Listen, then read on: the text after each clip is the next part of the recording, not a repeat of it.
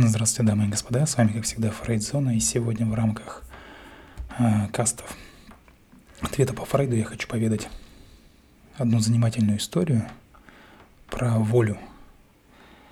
Волю. Э, что же такое воля? И поведаю ее э, через одну историю. Очень занятную, как мне показалось. Ну что ж, приятного прослушивания. А мы начинаем. Мать известного психолога Роберта Дилца в 1978 году, не так давно, да, каких-то 50 лет назад, даже поменьше, заболела. Известный психолог Роберт Дилц, мама его заболела, и ее долго лечили, но, естественно, результата не было. И в 1982 году Патрисию Дилц выписали домой с диагнозом – Четвертая стадия рака груди. И тут Роберт решил, раз уж он сумел оказать помощь стольким посторонним людям, своим клиентам, почему он не сможет попытаться помочь собственной матери? И Дилц буквально заперся с матерью в доме на несколько дней. И в процессе работы сделал одно из важнейших, важнейших открытий психологии – он обнаружил причины, по которым люди сами не позволяют себе изменить свою жизнь к лучшему. Вдумайтесь. Причины, по которым люди сами не позволяют себе изменить жизнь к лучшему. Так вот, в то время Дилс назвал это ограничивающее убеждение, ну или вирусами сознания. Так вот, их оказалось три. «Сынок», — сказала Патрисия Дилс, — я понимаю, что ты очень ко мне привязан и не хочешь, чтобы я умерла. Но никто и никогда не вылечился от рака четвертой стадии. Тем более врачи сказали, что ничего уже сделать нельзя. Так вот это было первое ограничивающее убеждение, которое Дилц назвал безнадежность. Раз никто и никогда что-то там не смог, значит и я не смогу. То есть варианты там ни одна женщина этого не сможет, никто в этой стране так не может, ни один наш пенсионер и так далее. Понимаете, да, я к чему веду? То есть это можно экстраполировать на все что угодно, на любую э, какую-то э, репрезентативную группу людей. Но Дилц не был гениальным психологом, если бы не догадался, и довольно быстро, как можно справиться с безнадежностью. И вот надо найти исключение – он принес матери вырезки из газет и выписки из медицинских журналов, записи телепередач о людях, которые излечивались от тяжелых болезней, неожиданно и необъяснимо для врачей. И такие случаи действительно есть, и они описаны. Но дальше дело застопорилось. Дилс столкнулся со вторым этапом вируса сознания – беспомощностью. «Да, конечно», – сказала его мать. «Да, есть такие люди – но это же исключение. Они особенные, а я не такая. Я обыкновенная, я обычная. Да, нам тут никакие интернеты не нужны, ну и так далее. То есть я старая, слабая, больная женщина. Я не смогу того, что получилось у них. У меня нет на это ресурсов. Классическая фраза. Ох уж эти ресурсы. Моя бы воля это бы слово вообще бы вычеркнул. В принципе, из словарей из всех. Но и это оказалось возможным преодолеть. Так вот, что же сделал Бобби?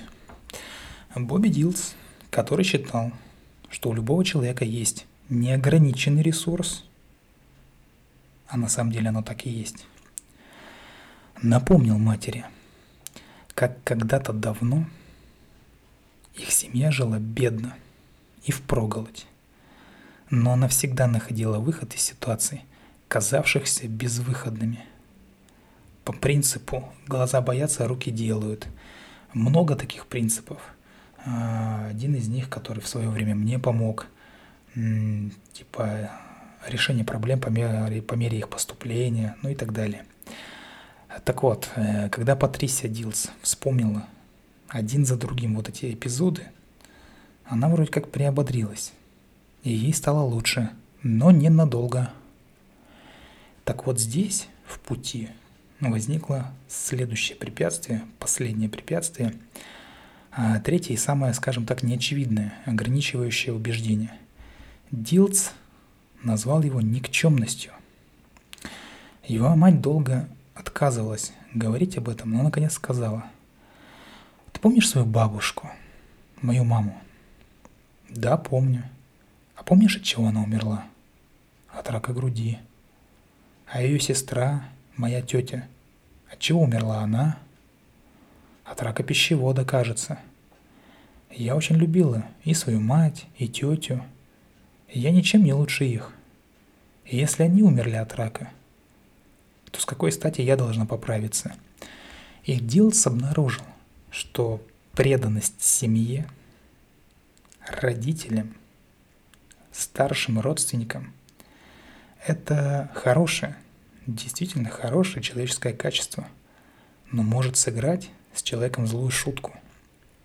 Для его матери выздороветь в ситуации, в которой ее собственная мать умерла, было равносильно предательству. По принципу «ну, «как же так, дочь?» Я умерла, моя сестра твоя тетя умерла. А ты чё? Ты почему не с нами в этой обойме? Чё за дела?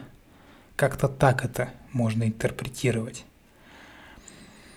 И раз, да, так жили наши предки, а мы их любим, мы их ценим, значит так будем жить и мы. Вот она, Э, вот эта вот э, родовая шаблонность, скажем так, да?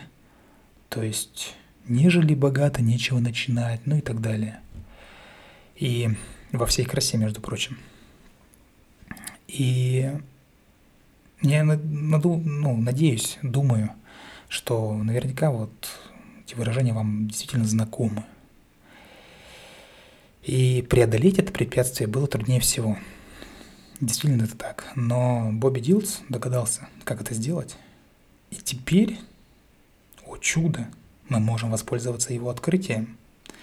И тут, внимание, барабанная дробь. Сейчас э, супер знания откроются, после которого вы мгновенно преобразитесь. Хотя, может, и нет. Так вот, э, подумай хорошенько, сказал он матери. А хочешь ли ты, чтобы моя сестра, твоя дочь, если она когда-нибудь вдруг заболеет раком, сказала, раз моя мать умерла от этого, то и я должна умереть от этого. Я ведь ее так люблю. Че ты такое говоришь, возмутилась, возмутилась Патрисия Дилс. Ну, ну как? Ты же хочешь, чтобы она примеру следовала? Так подай ей хороший пример. И если ты сейчас решишь поправиться, то и она, заболев, скажет тебе, «Моя мать сумела, и я сумею». И энергия для преодоления никчемности, она лежит в будущем. Здесь и сейчас, или вчера ее может и не быть. Но в будущем она обязательно есть. Дети копируют своих родителей. Сказано неоднократно, не только мной, уже высверлено наверняка у служителей моих кастов где-то на подкорке. Ничего другого люди не умеют. Только копирайтинг, как говорится. И если сейчас мы не найдем новую модель поведения, которая позволит вам прожить еще 25 лет с удовольствием и с пользой для себя и для других, а просто сядем на лавочке доживать, жаловаться, посыпая голову пеплом и приговаривая, ну а чё, мои родители ничего не добились, и я не отстаю, ну и так далее, то ваши дети, если они есть, да, а, которые вас очень любят, в 50 лет скажут себе, да мы ничего не лучше наших родителей.